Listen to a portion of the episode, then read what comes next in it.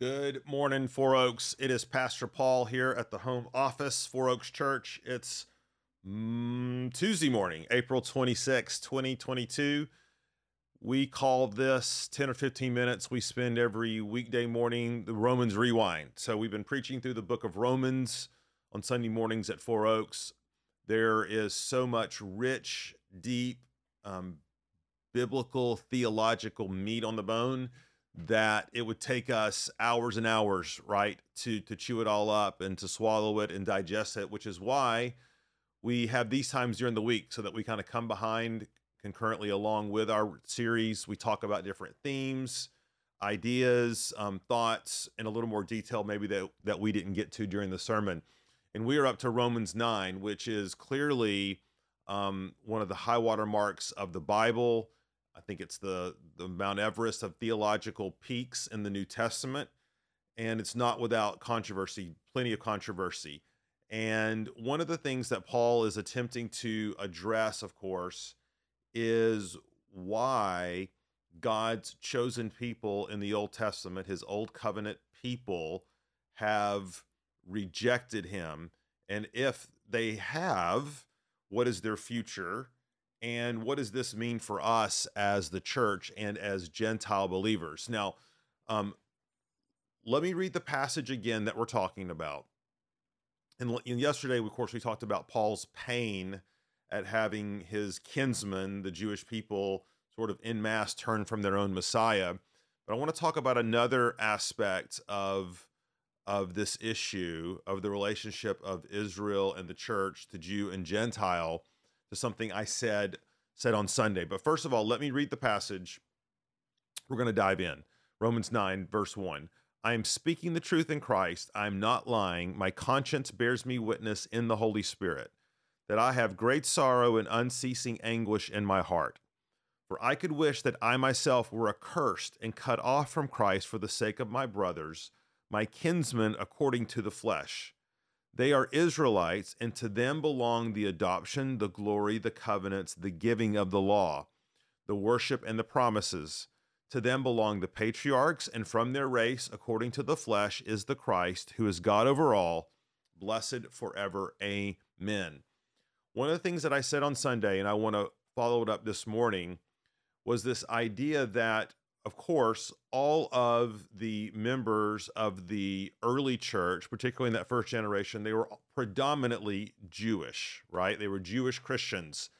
They were folks who had been raised as Jews. And so we think of Paul and, of course, Jesus himself and the apostles and the 3,000 converts at Pentecost. All of these people were Jews, had been raised as Jews under the Old Covenant.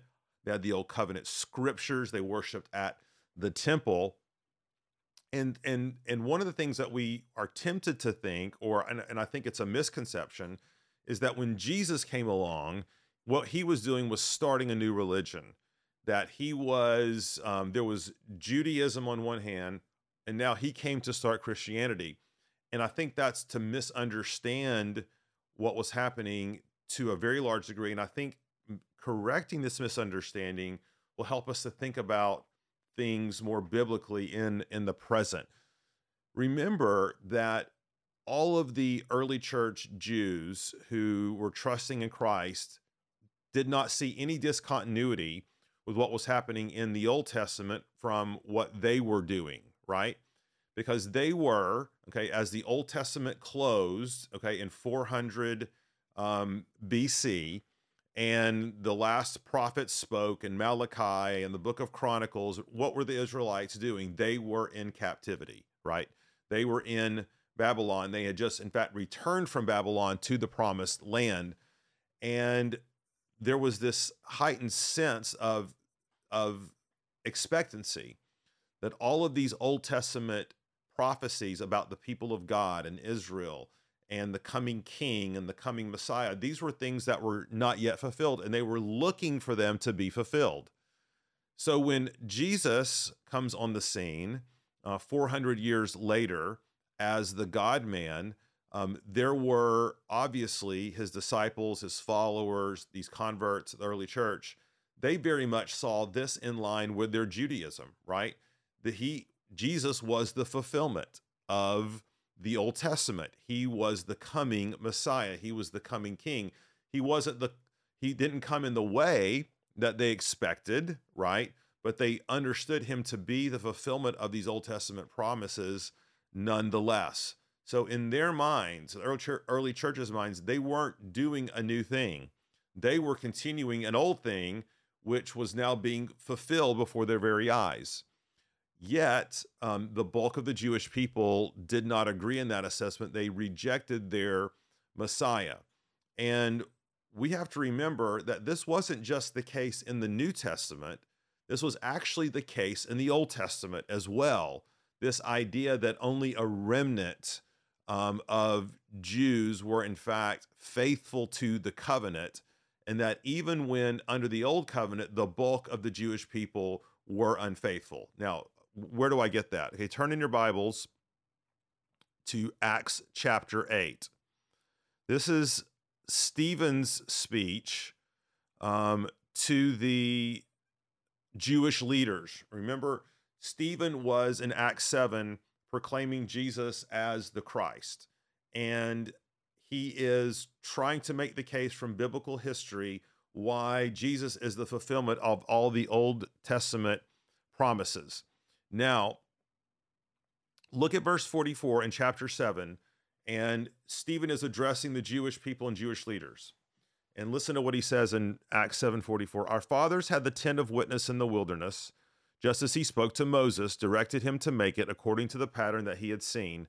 Our fathers in turn brought it in with Joshua when they dispossessed the nations that God drove out before our fathers. So it was until the days of David, who found favor in the sight of God and asked to find a dwelling place for the God of Jacob. But it was Solomon who built a house for him.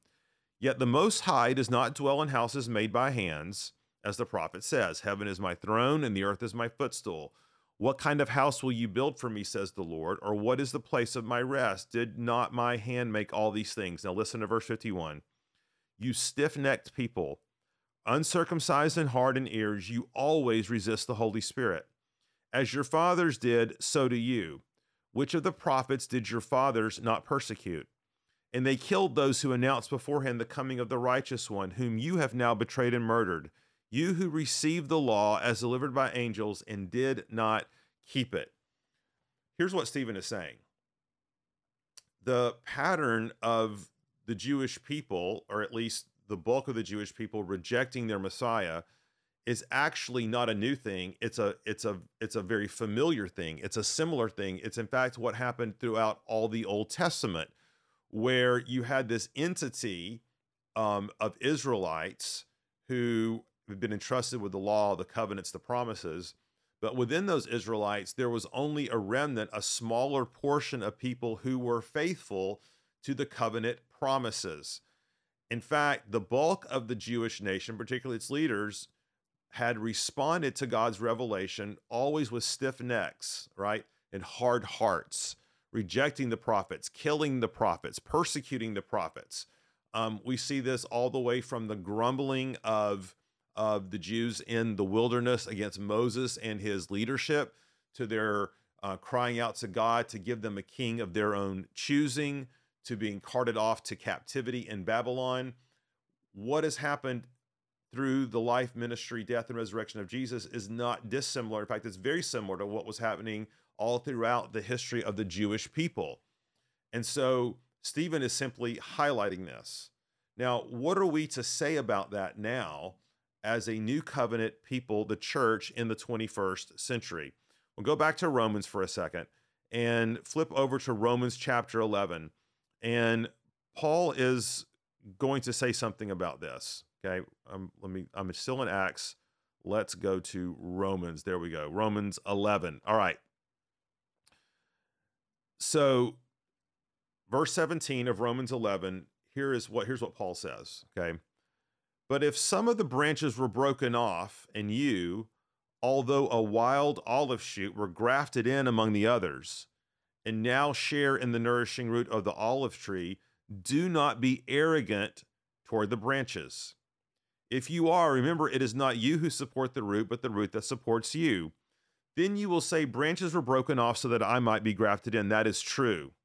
They were broken off because of their unbelief, but you stand fast through faith. So do not become proud, but fear. For if God did not spare the natural branches, neither will he spare you. Note then the kindness and the severity of God, severity toward those who have fallen, but kindness to you, provided you continue in his kindness, otherwise you will be cut off. So Paul's saying, look, the nation of Israel, the Jewish people, were an olive tree. You were a bunch of Gentiles. Well, God broke off some of the branches of the olive tree and grafted you into the people of God. And what Paul says is, don't be arrogant about this, right? Because you were saved not by your superior intellect, or because you were able to wisely and discerningly be able to know who the Messiah was. This was revealed to you, and you need to give glory to God for awakening your heart and grafting you in, and take a posture of humility, not arrogance, right, towards the Jewish people, to realize, okay, you were just a wild olive shoot. But now God, by his grace, has grafted you in through faith, by his grace, by his sovereign choice, by nothing that you have done.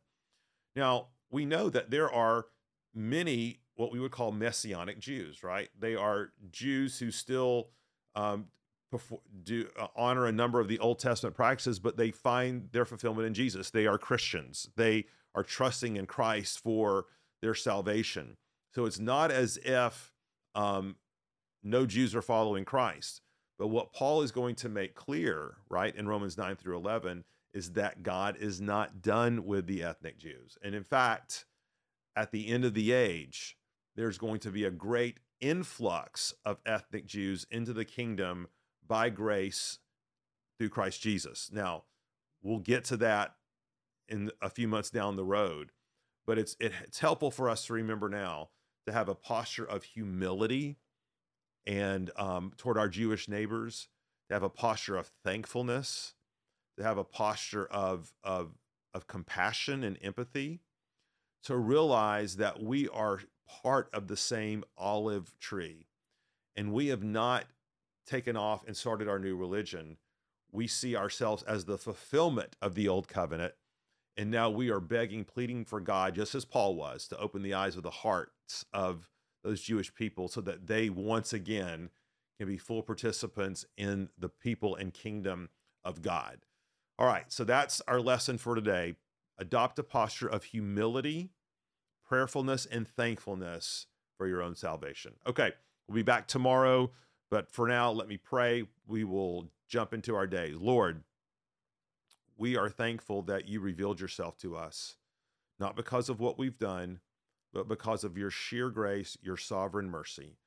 So Lord, thank you for that. Lord, let it drive us towards humility and thankfulness. And we do pray that you would open the eyes of the hearts of our Jewish brothers and sisters so that they would know Jesus Christ as their Lord and Savior. It's in your name that we pray. Amen. Thanks, everybody. Have a great day.